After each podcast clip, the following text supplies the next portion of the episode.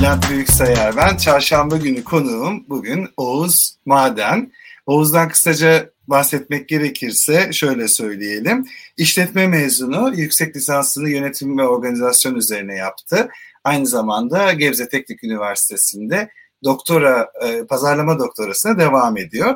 E, hayatında banka sektöründe başladı. Ticari bankacılıkla uğraştı. Sonra sosyal medya alanında uzun yıllar kurumsal yapıların altında çalıştıktan sonra yaklaşık 3 e, sene diyebiliriz. 3 sene önce kendi girişimini kurdu ve e, şu anda e, büyük kurumsal müşterilere hem işveren markası hem de çalışan deneyimi konusunda danışmanlık veren bir ajansın başkanı ve e, aynı zamanda kurucusu. E, bir, birazdan kendisine bağlanıyoruz. Yorumlarınızı, e, sorularınızı dilediğiniz platformdan yazabilirsiniz. E, birazdan görüşmek üzere. Ee, Oğuz hoş geldin. Çok teşekkür ederim öncelikle programa katıldığın için. Hoş bulduk Bülent'ciğim. Güzel bugün bu akşam burada olmak. Yıllar süren böyle işbirlikleri, birlikte çalışmalar vesaire. Böyle herkesin kendi gelişimini kurmuş olması. Bu akşam burada bu şekilde birlikte olmak çok güzel, çok keyifli yıllar sonra. Aynen öyle. E, girişim demişken o zaman hemen sorularımıza başlayalım. Nasıl oldu da kendi girişimini kurmaya karar verdin? E, bu içten gelen bir şey herhalde. Yani insanın kişilik özelliğinde olan bir şey. Ee, biraz başka firmalarda, kurumsal firmalarda ya da başka işlerde çalışırken de aslında e, o işe olan gayretiniz ya da ilginiz biraz sanırım bunu şekillendiriyor. Dolayısıyla e, nasıl karar verdim? Aslında e, aklımın bir köşesinde hep bu vardı. Yani kendi işini yapıyor olmak hep e, aklının bir köşesinde oluyor galiba girişimcilerde belirli bir gün geldiğinde, belirli bir zaman geldiğinde bir işaret geliyor herhalde bir yerden. O işaretleri doğru değerlendirip doğru okuduğunuz zaman da e, gerisi çorap söküğü gibi geliyor aslında. E, benim hikayemde böyle oldu diyebilirim. Bu çorap söküğü kısmı çok önemli. Hatta o çorap sökülmeye başlamadan önce. Şimdi tamam bir motivasyonun var. Kendi işini kurmaya karar veriyorsun. Ortaklı ya da değil.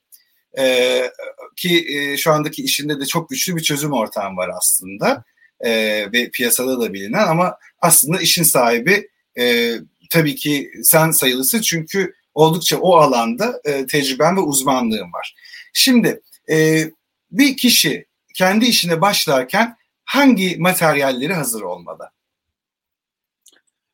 Valla hangi materyaller hazır olmalı? Ee, bu başlıca işe göre değişiyor aslında. Yani faaliyet gösterici alana göre değişiyor. Ama ben genelde hani ben HR Market kurduktan sonra işte bir yıl sonra iki yıl sonra benzer şekilde bana soran arkadaşlarıma hep şunu öneriyorum.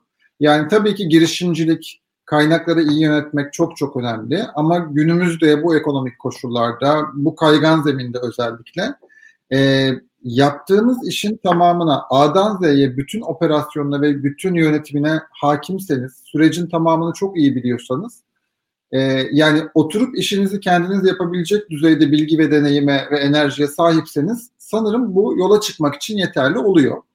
E, ama tabii önemli olan işi o noktadan sonra biraz daha işte delege edebilmek, yönetebilmek, sistem kurabilmek. Onlar da sonraki aşamalarda geliyor. Ama o ilk baştaki o e, operasyonel güç, operasyonel kuvvet ve deneyim bir de herhalde enerji yani istek e, bu işin e, şeyi olmazsa olmaz gibi düşünüyorum. Peki e, nasıl bir plan yaptın e, kendi işini kurarken? Hani e, ilk başta şunları yapacağım sonra iler çünkü insan kendi işini kurarken biraz da hayallerini gerçekleştirmek için kuruyor. E, işte şu aşamaya geldiğinde bunu yapacağım. Şu, benim firmam şu noktaya gelecek gibi böyle başta kafanda geçirdiğin planlar oldu mu? Yani benim işimle alakalı olarak, benim sektörümle alakalı olarak biraz aslında işin kendisi beni yönlendirdi diyebilirim dürüst olman gerekirse. Yani ben böyle uzun büyük fizibilite raporları yaparak, araştırmalar yaparak girmedim aslında bu işe. E, şansım daha önce de aynı sektörde çalışıyor olmamdı. E, ama tabii ki bir plan program yapmanız gerekiyor. Yani e, hizmet vereceğiniz işleri, kalemleri net bir şekilde tanımlıyor olmanız, işte müşteriye aslında ne vaat edeceğinizi çok net ve tutarlı bir şekilde belirliyor olmanız çok önemli. Ee, müşteri kelimesini hani geçirmekten çekiniyoruz kurumsal dünyada. Çözüm ortaya diyoruz, işte firma diyoruz falan ama günün sonunda müşteri sizden ne alacağını net bir şekilde görmek istiyor. Ee, sanırım bunu başta tanımlamak iyi. Yani hizmetinizi düzgün ve net tanımlamak önemli. Bir de ben e, hedef kitleyi iyi tanımlamanın önemli olduğunu düşünüyorum. Yani herkese her işi yapmak mı yoksa belirli bir segment belirleyip onlar üzerinde ilerlemek mi?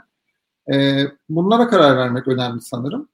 E, onun dışında e, işin finansal kısmı ayrı. Oraya girmiyorum şu anda ama miktar böyle e, planlamayı ve segmentasyonu ve hizmeti doğru tanımlamak önemli sanırım başta. Kesinlikle. Şimdi hedef kitle dedin, müşteri dedin. Zaten müşteri yoksa sen de yoksun. E, o yüzden o müşteri e, kısmını nasıl hallettin? Yani nasıl yaklaştın? İş geliştirme kısımlarıyla ilgili nasıl planlamalar yaptın ve hayata geçirdin?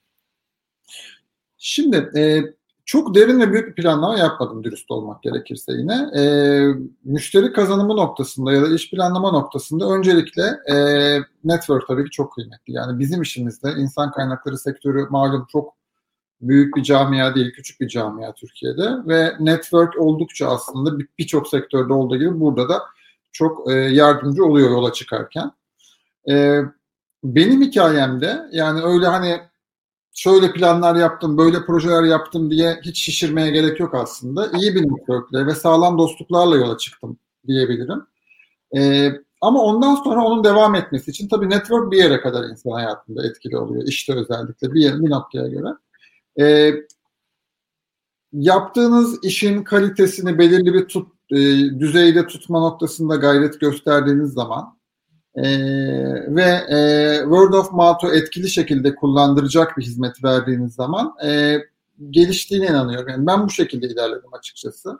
Burada birçok yöntem var Bülent aslında. Yani bu hani hizmetini iyi yap, tamam işini iyi yap. İnsanlar birbirine önersin, word of mouth'la gelsin müşteriler. Bu çok güzel bir yöntem.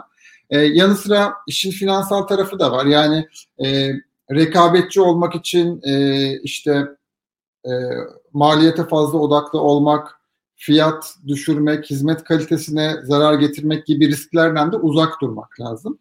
Bu özellikle ilk bir yıllık sürede hakikaten sağlam ve dik bir duruşu gerekli kılıyor girişimcilikte bence. Yani bu finansal anlamda bunu söylüyorum tabii ki hani. E, çünkü hakikaten girişimcilik çok farklı bir şey. Yani e, çok farklı bir konfor alanından birdenbire e, hakikaten tuğlasını taşınızı dahi sizin taşıdığınız bambaşka bir dünyaya giriyorsunuz. E, sen de işte içindesin, sen de bu süreçten geçtin. Dolayısıyla e, bu noktada sağlam ve dik bir duruşla aslında e, segmentini, hizmetini ve kaliteni korumak, oradaki maliyet odaklılığı kontrollü şekilde sürdürmek e, sanırım birkaç yıl içinde bir iki, iki buçuk yılda olduktan sonra insana biraz daha rahat ettiriyor. Evet şimdi şöyle bir şey var e, maaşlı çalışıyorken ve o her ay başı o, o maaşın yatacağı konforuna alışmışken birden kendi işinde e, o ay başı belki maaş yatmayabiliyor. Öyle bir riskle karşılaşıyorsun. Gerçekten dediğin gibi o maddi dayanıklılıkla birkaç sene en azından çok önemli. Peki e, şimdi kendi işinde tabii yani şöyle aslında senin e, bu çalışan deneyimi tarafına geleceğiz ama çalışan deneyiminden önce işveren markasına işveren markasından önce sosyal medya tarafına yönelen bir kariyerim var. İstersen en başa dönelim ve bahsetmediğim kısımdan bahsedelim. Şimdi ticari bankacılık var. E, özür dilerim biraz önce unuttum. Arada 3 sene akademisyenlik var. Sonra da bu sosyal medya işi var. Şimdi senin başladığın zamanlarda da gerçekten sosyal medya e, çok da şey değildi. E, böyle yaygın. Yani yaygın değil. Bugünkü kadar popüler ya da e, zaruri değildi diyelim. Değil mi? Evet. E, dolayısıyla e, biraz o kariyer hikayeni anlatır mısın o tarafa kayışını? Şöyle bankacılıkla başladı. Aslında benim planlanmış bir kariyer hikayem yok. Yani biz üniversiteden mezun olduk. Ne yapalım ne edelim bankacı olalım dedik. İşte işletme bitirmişsin zaten. Yapacak çok fazla bir şey yok. Ya akademisyen olacaksın ya bankacı olacaksın. Benim yaşadığım yerde o zaman. Ee, Dolayısıyla bankacılıkla başladım. 3 yıl kadar ticari bankacılık yaptım ama gerçekten hiç bana göre değildi. Yani kişiliğime, işte çalışma şeklime vesaire hiç uygun bir meslek değildi. 2 yıl, 3 yıl bir şekilde orada debelendikten sonra e, çıkış yolunu e, akademik kariyerde buldum o yıllarda ve işte doktora eğitimiyle birlikte araştırma görevliliği yılları başladı. E, araştırma görevliliği yıllarında neyse ki çok vaktim oldu. Yani işten arta kalan özellikle üniversitedeki iş yoğunluğumun çok fazla olmaması nedeniyle bir de senin o bahsettiğin sosyal medyanın çok e, şimdiki kadar zaruri ve yoğun olmadığı yıllardı. Ee, bir şekilde e, işte pazarlama doktorası yaparken çok fazla pazarlama ve marka yönetimi dersi alıyordum. E, bu esnada sosyal medyanın e, pazarlama amaçlı kullanımı, şirketler tarafından kullanımı yeni yeni başlamıştı işte 2010 yılına doğru giderken. E, bir şekilde ilgimi çekti ve bu alanda biraz araştırmaya başladım. Araştırmaya başladıktan sonra bu konuda biraz yazıp çizmeye başladım. E, işte bunlar beni bir şekilde sektörün içine çekti galiba e, ve bunlara başladım yani bu konuda çalışmaya başladıktan sonraki üçüncü yılımda ben İstanbul'da bayağı işte etkinliklere katılan, e, bu konuda e, yazılar yazan, e, akademik çalışmalarını bu yöne kanalize etmiş bir adam oldum çıktım. Dolayısıyla bu olunca da işte İstanbul'da yine network devreye girdi vesaire. Aldığım bir iş teklifiyle birlikte e, üniversitedeki kariyerimi erken bir şekilde, erken bir tarihte noktalayıp e, bu sektöre geçtim. Evet o da ilginç. Çünkü senin e, İstanbul hikayen e, çalış burada çalışmaya başlamanla birlikte oldu. Yani sen İstanbul'da yaşamadın. ilk defa İstanbul'a geldin. Burada e, birçok yeni genç arkadaşımız da var bizi izleyen ve e, sonra da izleyecek olan. Ve e, büyük şehirlerden gözü korkan bir kitle de var gerçekten. İşte kolay değil hem maddi hem de çevre açısından. E, sen nasıl adapte oldun İstanbul yaşamına? Valla İstanbul'u seviyorsanız bir şekilde adapte oluyorsunuz. Sırrı galiba bu. Yani sevmek ya da sevmemekle alakalı. Tutunmak e, herhalde bununla ilgili. Ama yani çok klişe olacak ama e, yani bunun formülü sevdiğiniz ve tutkunuz olan işle uğraşmak. Yani bu çok klişe. Bütün girişimciler aynı şeyi söylüyor ama hakikaten bir hikmeti var ki söylüyorlar. Yani gerçekten e, zevkiniz, ilgi alanınız, hayatta sizi mutlu eden şey neyse ve bununla ilgili, bununla uğraşıyorsanız o zaman tutunmak sanırım biraz daha kolay oluyor. Ee, çok fazla üniversitelerde işte seminerlere, söyleşilere katılma fırsatımız oluyor. Yani pandemi öncesi dönemde çok oluyordu. İşte bu kariyer zirvelerine falan çok katılıyoruz. Ee, bir kariyer zirvesinin çıkışında her sanırım üniversitede görevli çalışan bir abimiz e, etkinliğin çıkışında yanıma geldi. Hocam bir şey soracağım size müsaitseniz. Tabii buyurun dedim. Benim çocuğum üniversite sınavına hazırlanıyordu. Hangi bölümü yazsın? Nerede para var? Nerede iş var diye sordu. Bana abi dedim ne seviyor, ne istiyorsa onu yazsın yani. Kızınız dans etmeyi seviyorsa dansöz olsun. Futbol oynamayı seviyorsa futbolcu olsun. Hani ya onu hayatta hem mutlu edecek şey o. E, bir de çok bu, hani, toz pembe böyle hani bununla mutlu olursunuz da değil. Yani para kazandıran da bence bu. Hani insana kazandıran şey de sevdiği şeyle uğraşmak. Çünkü hakikaten e, kurumsal hayatla çok haşır neşir bir insan olarak yani ben kurumsal hayatın kısmen içindeyim. Hani müşterilerim vesaire aracılığıyla. Hakikaten işini sevmeden yapan insanlar için e, çalışma hayatının zaman zaman ne kadar işkenceye, sıkıntıya dönüşebildiğini birebir görüyoruz hepimiz. Dolayısıyla e, insanda o gücü, o motivasyonu sağlayan şey de sanırım e, ilgi alanıyla istediği şeyle uğraşıyor olmak. Kesinlikle para bir şekilde geliyor. Bir, yani para zaten babanın sorusu başta yanlış olmuş yani nelerde para var tamam para önemli ama en çok bana sorarsan şu anda en çok hani düzenli çalışanlarda maaş alanlarda yazılımcılarda var ama bir kişi yazılımcılık yapmaktan hoşlanmıyorsa ömrü tükenecekse onu yaparken e, ne kadar para kazanıyorsa kazansın yani. E, Tabii düşün Şimdi sen oturuyorsun saatlerce bilgisayar başında olduğunu düşün. Sabahladığını düşün. Kodların içinde kaybolduğunu yapabilir misin? Ben yapabilir miyim? Yapamayız. Her insan bir fıtratı var sonuçta. Hani kiminin iletişimi iyi, kiminin işte tasarımı iyi, kiminin analitik zekası iyi. Bir de ilgi alanları, istekler var tabii. Hani e, şey de önemli tabii Bülent burada. Yaşadığın yer, e, şehir, ülke, e, senin ilgi alanının değerlendirilebileceği sektörler, yani işte bir ilgi alanın ya da yeteneğin vardır ama e, o yeteneğini birden fazla sektörde kullanma şansın da olabilir. Bunu da düşünmek lazım. Yani e, gözü olan, tasarım gözü olan bir insanın mimari alanda da çok başarılı olabileceği, grafik tasarım alanında da çok başarılı olabileceği, belki moda tasarım alanında da çok başarılı olabileceği gibi opsiyonlar mesela düşünebiliriz. Dolayısıyla aslında ilgi alanım bu ama benim sektörüm bu ülkede bu şehirde yok. Öyleyse ben aç kalacağım değil aslında bence bu sorunun cevabı. Sanırım o yeteneğin barınabileceği uygun yeri bulmak doğru olan. Kesinlikle. Peki şimdi sen bu sosyal medya e, olaylarına ilk girdiğinde e, çalıştığın e, firmalarda da ajans... Just a sec. I couldn't find Sammy. Siri devreye geçti. Çok komik. Ne dediysem. yayınıma başkasını da mı davet ettin yoksa? Diye. Yanımda İngiliz bir arkadaş var çaktırmıyorum göstermiyorum. Bizde falan diyeyim. Ee, Siri gibi bir şey dedim herhalde bilmiyorum. Her neyse böyle lupa giriyormuşum. Ben Siri dedikçe o çalışıyormuş. ne güzel ciddi ciddi bir soru soracaktım ya. Heh, şey soracaktım. Ee, şimdi sosyal bu ajans da demiyorum çünkü çok büyük büyük firmaların e, o kısmına bakan yerlerde yöneticilik yaptı. Kendi işini kurana kadar ve hep gerçekten bilinen böyle hani söyleyince ilk 5'e 10'a 20'ye 50'ye girecek büyük firmalar. Çünkü baktığında aslında küçük böyle kobilerin e, bu tür işler için ayıracak çok fazla da paraları olmuyor açıkçası. Evet. E, o yüzden kendi kendine yönetmeye çalışıyorlar ama büyük firmalarda ihtiyaç oluyor ve sizden danışmanlık alıyorlardı ama siz senin şu andaki ajansında daha önce çalıştığın ajansta e, tam bir aslında sosyal medya ajansı değil. E, mesela orada daha çok insan kaynakları na yönelik daha doğrusu e, işveren markasını yükseltecek çalışmalarda destek olan bir ajans e, kimliğindeydiniz. E, şimdi yeni firmanda hem işveren markası hem de çalışan deneyimi tarafı var. Biraz evet. mesela şu anda yaptığın işleri e, anlatır mısın? Yani Oğuz Ajansı e, müşterilerine e, ne vaat ediyor, ne hizmetler veriyor? Evet.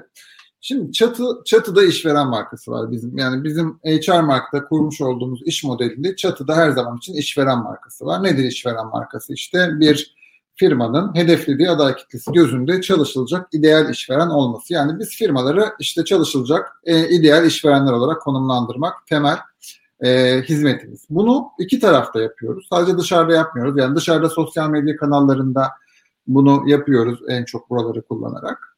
E, bir de şirket içinde çalışanların e, motivasyonlarının, aidiyetlerinin sağlanması, güçlendirilmesi için yaptığımız iç iletişim ve çalışan bağlılığı, çalışan deneyimi çalışmaları oluyor. E, genel olarak aslında firmayla insan yani şirketle insan arasındaki bağlantıyı kuran noktada biz yer alıyoruz. Bu gerek dış pazarda olan adaylar, potansiyel çalışanlar ya da hedef kitle olsun, gerekse içerideki mevcut çalışanlar olsun. Her açıdan da firma ile insan arasındaki ilişki. Tabii burada biz bu işi anlattığımızda genelde akla hemen motivasyon geliyor. Yani diyor ki siz içeride çalışanları mı gazlıyorsunuz? Siz çalışanları mı motive etmek için bir şeyler yapıyorsunuz? Parti mi yapıyorsunuz? Etkinlik mi yapıyorsunuz? E, diyorlar. Hayır cevabımız e, sadece motivasyon değil aslında.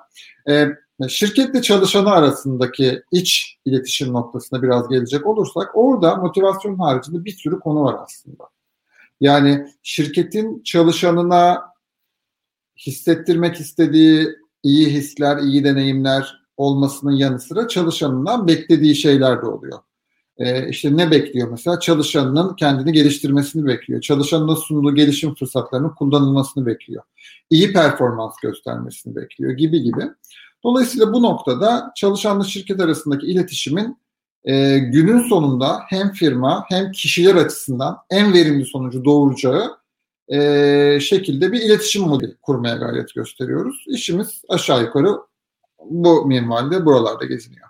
Peki bir şey soracağım Oğuz. Neden bunu içerideki bu konuda görevli kişiler yapmıyor da bir e, dışarıdan danışmanlığa ihtiyaç duyuyor kurumlar? İletişim başka bir uzmanlık alanı çünkü. Yani orada e, bir kere şirket içinde e, hakikaten işte biliyorsun çok fazla operasyonel e, vazifeler oluyor. Çok fazla farklı süreçler oluyor. Özellikle insan kaynakları tarafına baktığımızda e, birçok farklı boyutu var insan kaynaklarının. Birçok farklı e, line'ı var. Dolayısıyla o noktada bir aslında bu uzmanlığa sahip bir ajansla çalışmak makul geliyor. Bir de tabii iletişimin de birden fazla boyutu var. Yani bizim de yaptığımız işte bir stratejinin belirlenmesi, e, iletişim plan, iletişimin planlanması, medyaların üretilmesi, bunun dağıtımı, gönderimi gibi birçok farklı boyutu var. Dolayısıyla aslında bu firmalar bir ajansla çalıştıkları zaman e, belki içeride istihdam edecekleri bir kişinin maliyetiyle e, aslında işte bir art direktör, bir kreatif direktör, bir metin yazarı, bir müşteri temsilcisinden oluşan bir ekipten hizmet alıyorlar gibi düşünebiliriz. E, bir de ben şeye bağlıyorum yani bu buraya kadar kısmı olan reklamdı. Bundan sonraki kısmı samimiyetle arkadaş sohbeti kısmına geçiyorum. E, burada şu da var Bülent. Hakikaten iş yoğunluğunun arasında işinizin asli yani işinizin özünde olan tanımın dışına bir miktar çıkarak kreatif bir şeyler yapmak, kreatif bir şeyler düşünmek cidden zaman ve motivasyon gerektiriyor. Yani e, hakikaten bir saat vakit ayırayım ve ben bu bir saatlik sürede bu işi tamamlayayım diyebileceğiniz bir iş değil ne yazık ki bizimki. Hakikaten fikir gelmeyince gelmiyor. Yani sabahladığınız oluyor, gecelediğiniz oluyor. Dolayısıyla e, biraz daha işte bu tempoda çalışmaya alışkın kişilere işi emanet etmek, bu uzmanlığa emanet etmek belki sorunun doğru cevabı olabilir. Kesinlikle. Ben de bilmiyormuş gibi soruyorum ama senelerce birlikte çalıştık biliyorsun bu konuda da. Ee, Oğuz böyle ben çok zorlayıcı bir müşteriydim ama Oğuz an bilir. Yani e, bazen kızardı ama teşekkür de ederdi e, ajans olarak bizim e, taleplerimizi karşılarken çok geliştikleriyle ilgili. Arkadan ne beddualar ediyorlardı bilmiyorum artık ama. e, o, Oğuz şey soracağım. Şimdi mesela yani dışarıdan şey gibi gözüküyor. Ha, Oğuz'la HR Mark işin kozmetiğini yapıyorlar. İşte demin dediğin gibi iç iletişim tarafı, e, işte yok oyunlar düzenleme, yok işte afişler hazırlama falan filan. Aslında iş kozmetik değil, çok daha derin bir şeyler. E, bir de e, birçok farklı müşteriniz var. Yeni bir çalışacağınız müşteriye eski know-how'larınızı farklı şirketlerdeki deneyimlerinizde aktarma süre, e, durumunuz var. Şimdi tam da bu sen biraz bu sorunun cevabını verdin ama güzel bir soru geldi. E, hemen e, okuyalım. Eski bir bankacı olarak sizce bankalar iç iletişim süreçlerini daha iyi nasıl yönetebilirler? Bu süreçte çalışan memnuniyeti ve bağlılığı ile nasıl örtüştürmeliler? Çok böyle nokta atışlı bir soru bence. Çok güzel bir evet, soru. Eski banka. Valla Berk Bey'e dürüstçe cevap vermek gerekirse aslında e, iletişim bu işin bir kısmı. Yani iletişimle konuyu bir yere kadar çözmemiz mümkün oluyor. İşin özü aslında şirketin kendi kültürü çalışanlarla olan ilişkisini en baştan nasıl kurguladığı. Yani şirketin kendi kültürü, yaklaşımı ve uygulamaları burada ana belirleyici olan unsur. İletişim şirketin özünde yer alan yani şirketin insan kaynakları ya da üst yönetiminin sunmakta olduğu, sunmuş olduğu fırsatları çalışanla iyi şekilde, motive edici şekilde buluşturma noktasında e, işe yarıyor. Yani biz ne yapıyoruz? İşte tamam biz evet strateji de sunuyoruz. Yani bakın sizin firmanızın fotoğrafını çekiyoruz bu şekilde. Siz bizce bunları yapmalısınız diyoruz. Ama tabii bu iş firmada bitiyor. Şimdi Berk Bey'in sorusuna dönecek olursak bankalar hakikaten oldukça zorlu yapılar. Yani eski bir bankacı hem, hem de ticari satış tarafında olan bir bankacı olarak bankadaki yapının, çalışma koşullarının ne kadar agresif olduğunu, süreçlerin, sistemlerin ne kadar zorlayıcı olduğunu hani 3-3,5 yıl yaşamış biri olarak söylüyorum. İşi hayatında bununla girmiş biri olarak söylemek gerekirse hakikaten e, kolay bir denklem değil bankalarda bunu sağlamak. E, iki nedenden kolay değil. Birincisi coğrafi olarak çok yayılmış organizasyonlar bankalar. Yani çok farklı e, demografileri bir arada barındıran e, yapılar. E, ama e, iç iletişim süreçlerinde diğer firmalardan farklı olarak bankalara bir şey önermeyi önermiyoruz. Yani aslında e, şeffaflık öncelikle çok önemli olan. Yani özellikle bu işte de çok önemli. E, iç iletişim süreçlerinde çalışana karşı şeffaf ve bilgilendirici tonda yaklaşmak çok önemli. Bu birincisi. İkincisi motivasyonu sağlamaya çalışırken abartılı e, firmanın gerçekleriyle örtüşmeyen şeyler vaat etmemek ve konuşmamak çok önemli. Yani e, sıkıntılı bir süreç varken çalışanlar hakikaten e, zor bir dönemden geçiyorsa kurum, firma birçok nedenden olabilir. Yani hani ekonomi kötüdür, e, iş yükü çok fazladır, kadrolar yetersiz birçok birçok şey olabilir. E, dolayısıyla burada çok toz pembe bir tablo çizip de çalışanı olmayacak bir şekilde motive etmek bence çok ters tepecek bir durum. O yüzden şirketin gerçeklerine uygun şekilde, şirketin doğasına uygun şekilde, sektörün gerçeklerine uygun şekilde ve e, içinde bulunan dönem uygun şekilde şeffaf ve gerçekçi bir iletişim süreci yürütmelerini öneririz bankalara her zaman.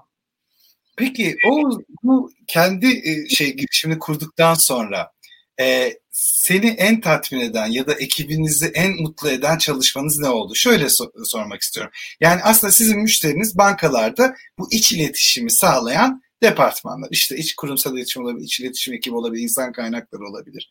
E, ama asıl müşteri onların da bu iletişimi yaptığı çalışanlar. Yani son kullanıcı onlar aslında. Böyle e, iki, ta, iki soru da soracağım. İki, iki olumsuzu sonra soruyorum. E, bir şekilde böyle şok yaşadınız, sürpriz yaşadınız. Planlarken böyle planlamıştık aslında ama patladı dediğiniz şeyi de soracağım ama önce sizi mutlu eden bir hikaye dinlemek istiyorum. Tatmin eden.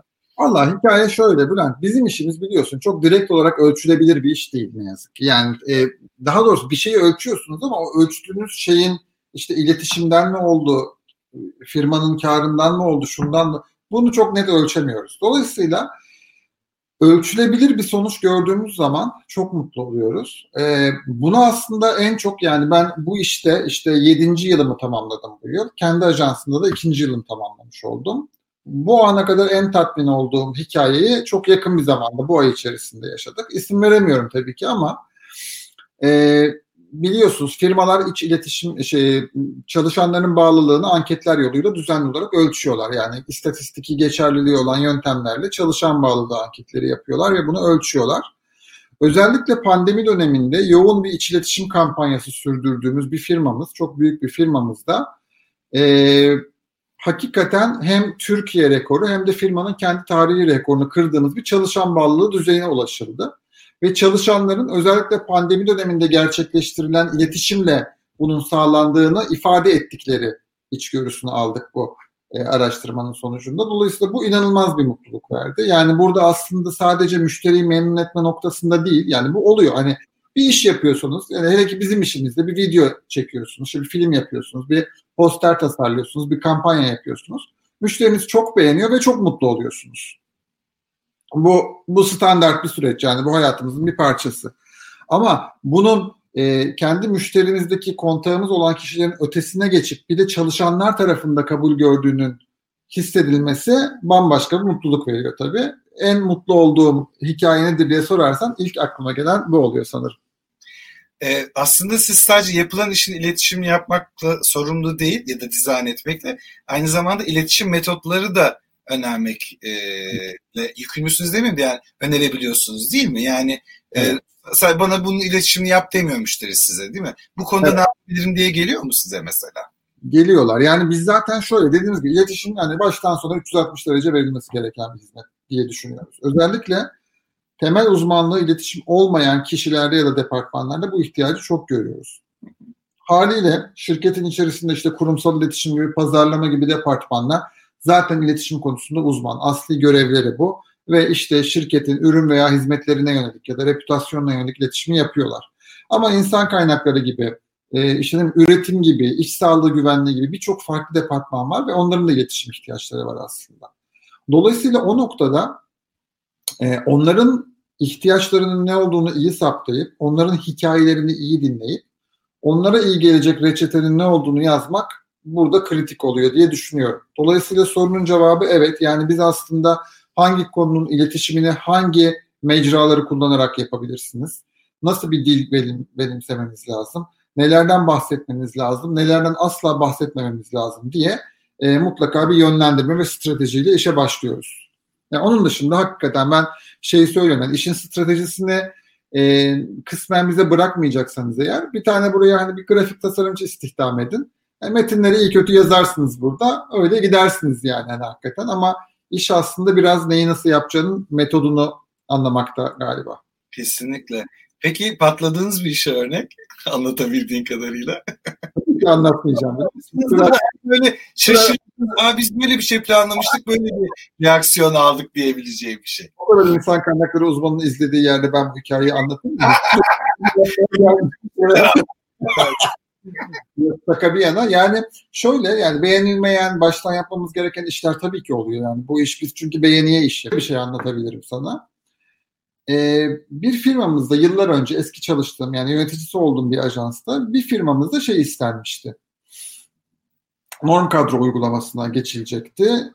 Tabii ki bu şu anlama geliyor. İşte belirli departmanlardan e, çalışanlarla yolların ayrılması gerekiyor. Belirli departmanlara işte yeni adaylar kazandırılacak vesaire. E, ve bu tatsız durumun iletişimini biz içeride nasıl yapabilirizsin sorusu bize soruldu aslında. Bu galiba en zorlu işlerimizden bir tanesiydi. Hakikaten çok zor çalıştığımız bir işti.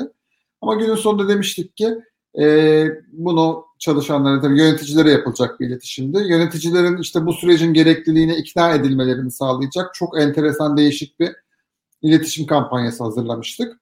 E, tatsız bir çalışmaydı hakikaten ama yani yaptığım en enteresan çalışma buydu diyebilirim. Doğru. Çünkü insan hiç öyle düşünmüyor. Hani hep lay lay lon pozitif, ah biz şöyleyiz, ah biz böyleyiz.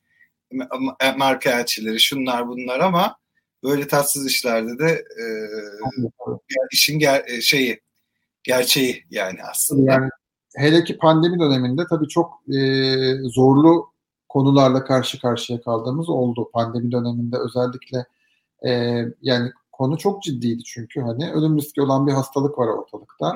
E, şirketler çalışanları yani bizim çalıştığımız şirketler çalışanları konusunda çok hassaslar tabii ki bu konuda onların güvenliği ve sağlığı için.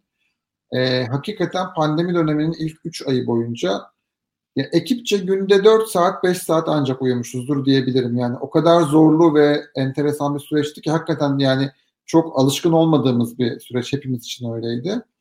Ee, çok farklı bir dünyaydı. Tatsız bir konuydu ama bir yandan işte motivasyonu, morali yüksek tutulması gerekiyor. Bir takım da e, işin şeyi var, e, sağlık ve güvenlik tarafı var. Bunun doğru komünike edilmesi gerekiyor. Riskin çok kontrollü bir şekilde anlatılması gerekiyor gibi gibi böyle 4-5 ucu olan ve her ucunun biraz pis olduğu böyle bir değnekle çalışmak zorunda kaldık. E, ama tabii yani sonra da buna adapte olduk, buna uyum sağladık. Şimdi bu şekilde devam ediyoruz. Pandemiyle birlikte böyle iletişimin hassasiyetinin volümünü böyle ayarladığınız başka bir Kesinlikle. E, tecrübe edinmiş oldunuz. Şimdi diyor ya Oğuz 4-5 saat uykuylaydık ekip falan diyor. Ee, kesin ekip daha fazla uyuyordur. Çünkü Oğuz benim hayatta gördüğüm en işkolik, en çalışkan insanlardan. Yani e, yatağa ve duşa muhtemelen laptopla giriyordur. Yani öyle söyleyeyim. Duş, duş alırken böyle laptopuyla müşteriye cevap veriyordur diye tahmin ediyorum. E, ezi, şeyi de e, ekibi de eziyet çektiriyordur herhalde bu şekilde diye tahmin ediyorum çalışkanlığıyla. Teşekkür ederim öncelikle. Bunları övgü olarak alıyorum. Olumlu olarak alıyorum. Ama şöyle, şöyle dürüstçe söyleyeyim şunu da Bülent bu arada. Ee, şimdi benim bu konuda enteresan bir hassasiyetim var. Bilmiyorum. İnsan kaynaklarında çalışıyor olmaktan mıdır? Nedir bu? Ee, bizim ajans sabah 9'da açılır. Akşam 6.30'da kapanır. Yani e, ekstrem bir aciliyet olmadığı müddetçe, büyük bir sıkıntı, büyük bir e, aciliyet olmadığı müddetçe ben hiçbir çalışma arkadaşımı saat 18.30'dan sonra ofiste çalışırken görmeyi tercih etmiyorum.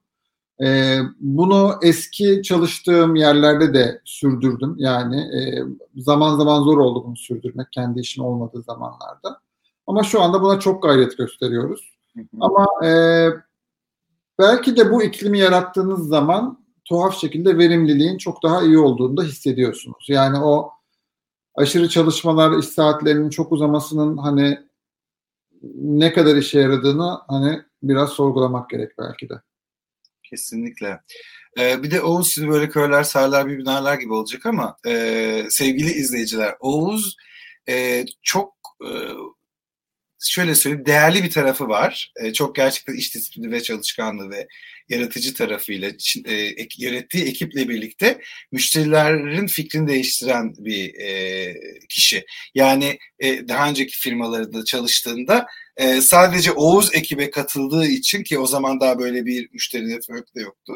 E, bırakacak olan müşterilerin 180 derecede dönüp Oğuz'un etkisiyle o firmada kaldığına şahit oldum. Birebir. E, o yüzden Oğuz teşekkür, şey tebrik ediyorum seni. Başarılarına devam diliyorum. Aynen devam sevgili arkadaşım. Şimdi demin ki konuştuğumuz konularla ilgili çok güzel bir soru geldi. Çünkü aslında bu bizim beklentimizdi müşteri tarafında. Yani ben benim için danışman dediğin üçüncü parti kullanıyorsan taşerondan farklı bir şey yaptıracaksın arkadaşım. Yani e, sadece o danışmana şu işi vereyim, şu iş yükümü alsın değil. Danışman dediğin kişi şey şap, danışman şapkasıyla bunu ben de modda ediniyorum. Müşterinin zaman ayıramadığı global trendleri, eğilimleri, e, müşterinin bilmediği farklı yönleriyle sunacak kişiler demektir danışman bence. Dolayısıyla Batu'nun çok güzel bir sorusu var. Ee, senin de gördüğün gibi hizmet verdiğiniz sektörlerdeki iletişim trendlerini belirleme yöntemlerinden bahseder misiniz? Yani sektör olarak belki çok az fark ediyordur ama gerçekten siz iletişim trendlerini nasıl belirliyorsunuz ve müşterilerinize yansıtıyorsunuz? e, işin iki tarafı var. Birincisi e, brand tarafı yani kreatif olan taraf var. Yani iletişimde kullandığınız kelimeler, görseller, medyalar, mecralar bunlar var. İkincisi de bunu iletme yönteminiz var. Şimdi iletme yöntemlerinde trendler zaten sizi götürüyor. Yani sosyal medyada, televizyonda kişilerin medya tüketim alışkanlıkları nereye gidiyorsa biz de onlarla paralel gitmek durumundayız. Hatta zaman zaman onların bir adım önüne geçmeye gayret gösteriyoruz. Çok basit bir örnek vereceğim. Ee, bir işle alakalı, bir, bir, bir kampanyayla, bir projeyle ilgili bir video hazırlıyorsanız, bu videoyu 10 dakika yapıyorsanız artık kimse izlemiyor. Yani e, Bülent birlikte çalıştığımız yıllardan hatırlarsın. Biz uzun uzun videolar yapardık yani 5 dakika, 6 dakika mesela. Şu anda 30 saniyeye geçtiğinde insanlar mırın kırın ediyor. Bu çok basit, çok jenerik, çok standart bir örnek mesela. Yani işin iletilme şekli çok enteresan. İşte ne yapardık? Eskiden posterler hazırlardık. Firmalar asarlardı. E, bunun yerine başka yöntemler, işte screensaver'lar aldı diyelim ki. İşte QR kodları aldı, call to action'lı işte işler aldı vesaire vesaire. Dolayısıyla bir işi iletme yöntemimiz, medyanın tüketilme yöntemi çok kritik burada. İki, e, söylediğiniz şeyler, kelimeler, dokunduğunuz kavramlar çok önemli. E, ama bizim işimizde özellikle insan kaynakları iletişimi yaparken burada trendlerle e, sektör ve şirketin realitesi arasında çok hassas bir dengeyi kurmak durumunda kalıyoruz. Dolayısıyla siz işte TikTok videolarının inanılmaz popüler olduğu bir iletişim dünyasında çok kurumsal hatta o kurumsallığı ağırlığıyla kendini satan, var olan bir markada bir iletişim kampanyası yapmaya çalışsanız markanın imajına zarar ver, verme riskiniz vardır gibi. Yani dolayısıyla aslında e, trendleri belirlerken trendleri zaten hepimiz biliyoruz burada. İşte atıyorum story çıktıysa story yapıyoruz. İşte farklı formatlar çıktıysa onlara uygun medyalar üretiyoruz. E, ama bunlarla birlikte mutlaka sektörün ve şirketin gerçeklerini de göz önüne alıyoruz. Yani iddiamız şey olmuyor kesinlikle bizim. Hani en yeni, en muhteşem yöntemleri biz yapıyoruz vesaire. inanılmaz yüksek etkileşim falan değil. Gerçekçi, ayakları yere basan ve amaca uygun işler yapmak buradaki temel amacımız. Peki e, son sorum olsun Oğuz. Şimdi bangır bangır bir milenyıl kuşağı geliyor. Hatta iki, lise mezunları, iki senelik mezunlar e, iş hayatına girmeye başladı. E, belki erken mezun olunan ya da bir iki sene içinde lisans mezunları da artık Z kuşağı olacak e, şirketlerde çalışan. E, bu bağlamda bu çalışan deneyimi tarafında şirketlere ne tür tavsiyeler veriyorsunuz Z kuşağını anlamak, onlarla doğru iletişim yapmak için? Yani iç iletişim ekiplerinin yaptığı çalışmaların Z kuşağındaki karşılığı ne oluyor? Şimdi buradaki en büyük sıkıntı şurada bence. E, şirketlerin üst yönetiminde sahiplenilmeyen ya da inanılmayan bir konunun ben organizasyonun herhangi bir yerinde yaşayabildiğini bugüne kadar görmedim açıkçası. Yani bir konuyu şirketin üst yönetimi sahipleniyorsa e, ancak o zaman o organizasyonun diğer kademelerine yayılma şansı bulabiliyor. Bilmiyorum. Yeteri kadar kurumsal firmalarla çalışmadım mı diyeceğim acaba ama hepsi arkada sektörün bir numarası firmalar. Dolayısıyla bir bu önemli. Yani şirketin e, üst yönetimde sahiplenen konularla yola çıkılması bence önemli birincisi. E, ve onlara önce aslında bu yeni kuşağın dinamiklerini önce üst yönetime anlatmakta iş geçiyor. Oradan geçiyor. E, dolayısıyla bir şirket bunu yapmak istiyorsa bence yani şirket üst yönetimine bu yeni kuşağın ne kadar farklı alışkanlıklara ve tutumlara sahip olduğunu anlatmak istiyorsa bence onları çok sık bir araya getirmeli öncelikle. Yani yaşamadığınız, deneyimlemediğiniz bir şey e, hakikaten karşılığında bulmuyor sizde. Ben olsam bununla işe başlardım. Bir. İkincisi e, sorumluluk vermek yani hakikaten sorumluluk vermek çok önemli o noktada. E, yeni nesil farklı malumunuz. Yani tahammülün olmadığı, e, sabrın çok sınırlı olduğu, bizim alıştığımız yani hem hani kendi geleneklerimizden hem iş dünyamızın geleneklerinden alıştığımız tahammül, sabır, ses çıkarmama e, gibi kavramların kesinlikle olmadığı bir nesil geliyor. Dolayısıyla e, ama bununla birlikte o neslin çok farklı yetkinlikleri var. Yani e, şimdi o neslin zorluklarından ya da iletişimdeki güçlüklerinden bahsedilirken ben biraz bunun kaçırıldığını hissediyorum zaman zaman. Yani çok acayip yetkinlikler de var hakikaten. E şimdi sen mesela agile koçsun değil mi? Agile olmak şu anda büyük trend. Yani hızlı olmak, çevik olmak. E, bizden bir önceki kuşak ya da bizim kuşak çevik olalım diye hangi alışkanlığımızı nasıl değiştirsek, hangi sürecini nasıl yapılandırsak diye düşünürken bizim o süreçlerimizde hiç tanışmamış olan ve zaten doğası agile ve çevik olan bir kuşak geliyor mesela. Dolayısıyla bunun iyi kullanılması bence önemli. An, anlayamayız. Yani hani yeni kuşağı nasıl anlarız sorusunun cevabı bence anlamayalım. Anlayamayız. Yani kimse kimseyi anlayamaz bu noktada bence çok iyi bir şekilde.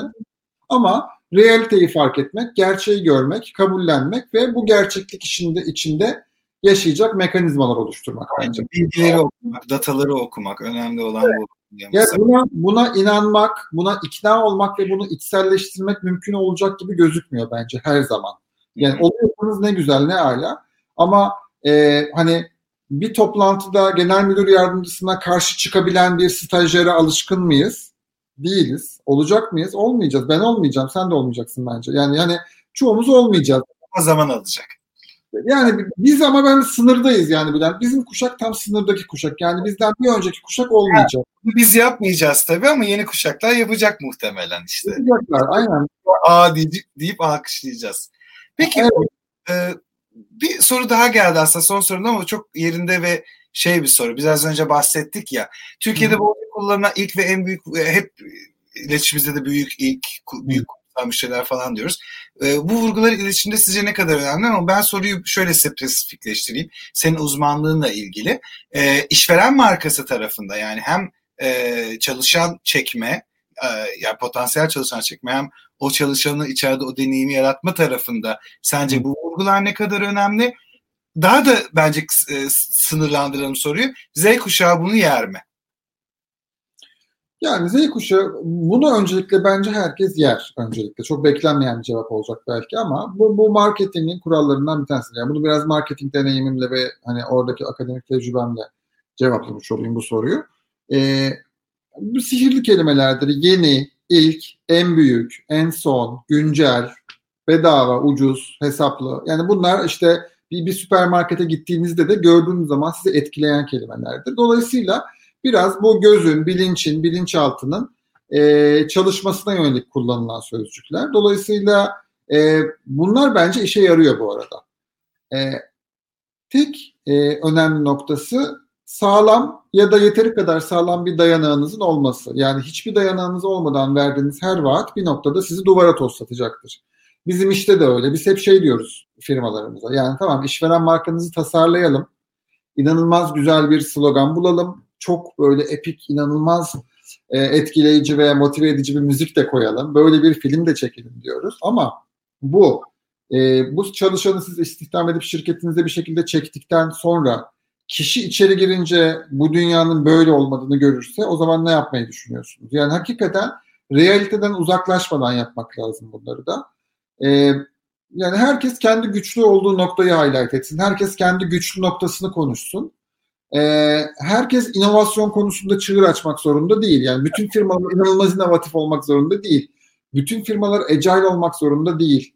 Ee, ne bileyim bütün firmalar eğlenceli olmak zorunda değil. Yani benim bir müşterim var e, şirket vizyonlarında eğlence kavramı geçiyor. Eğlence kelimesi şirketin vizyon ve misyon statement'ında geçiyor. Bir müşterim var. E, başka müşterim var ilaç sektöründe. Yani hadi eğlencedesin de görelim bakalım nasıl diyecek. Anladın mı? Hani dolayısıyla ne ben bu taraftaki çok köklü ağır bir iletişime uygun bulurum ne de diğer taraftaki dozu kaçmış eğlenceye uygun bulurum. O yüzden e, herkes kendi e, güçlü noktasında e, odağında kalsa sanırım daha iyi oluyor. Çok güzel. Aynen öyle. Ben de katılıyorum. Yani e, başkaları yapıyor diye biz de yapmak zorunda değiliz. E, yani senin ne tarafın farklı, ne tarafın özgünse onu ortaya çıkar, parlat. Zaten evet. gelen gelecektir. Oğuz çok teşekkür ederim. Süremizi yine açtık. Çok şaşırtıcı. Allah ne kadar çok. 40 olmuş. Daha fazla açtık. E, katkıların için çok teşekkür ediyorum. E, başarılarını devam diliyorum. İnşallah e, daha yine marka işlerle, daha büyük işlere imza atarak devam edersiniz. E, çok teşekkür ediyorum vakit ayırdığın için. Ben, ben teşekkür ederim. Keyif keyifliydi, çok keyifliydi sohbetimiz. Keşke daha uzun bir sohbetimiz olsaydı. E, katılan dinleyen herkese de buradan el sallıyorum, selam ediyorum. E, onlara da dinledikleri zaman ayırdıkları için teşekkür ediyorum. Umarım birilerinin işine yarayacak, birilerinin kafasında bir soru işareti oluşturacak bir şeyler konuşmuşuzdur bu akşam. E, görüşmek üzere diyelim o zaman herkese. Hepinize tekrar çok teşekkür ediyorum. E, katıldığınız, izlediğiniz güzel sorularınız için tekrar görüşmek üzere.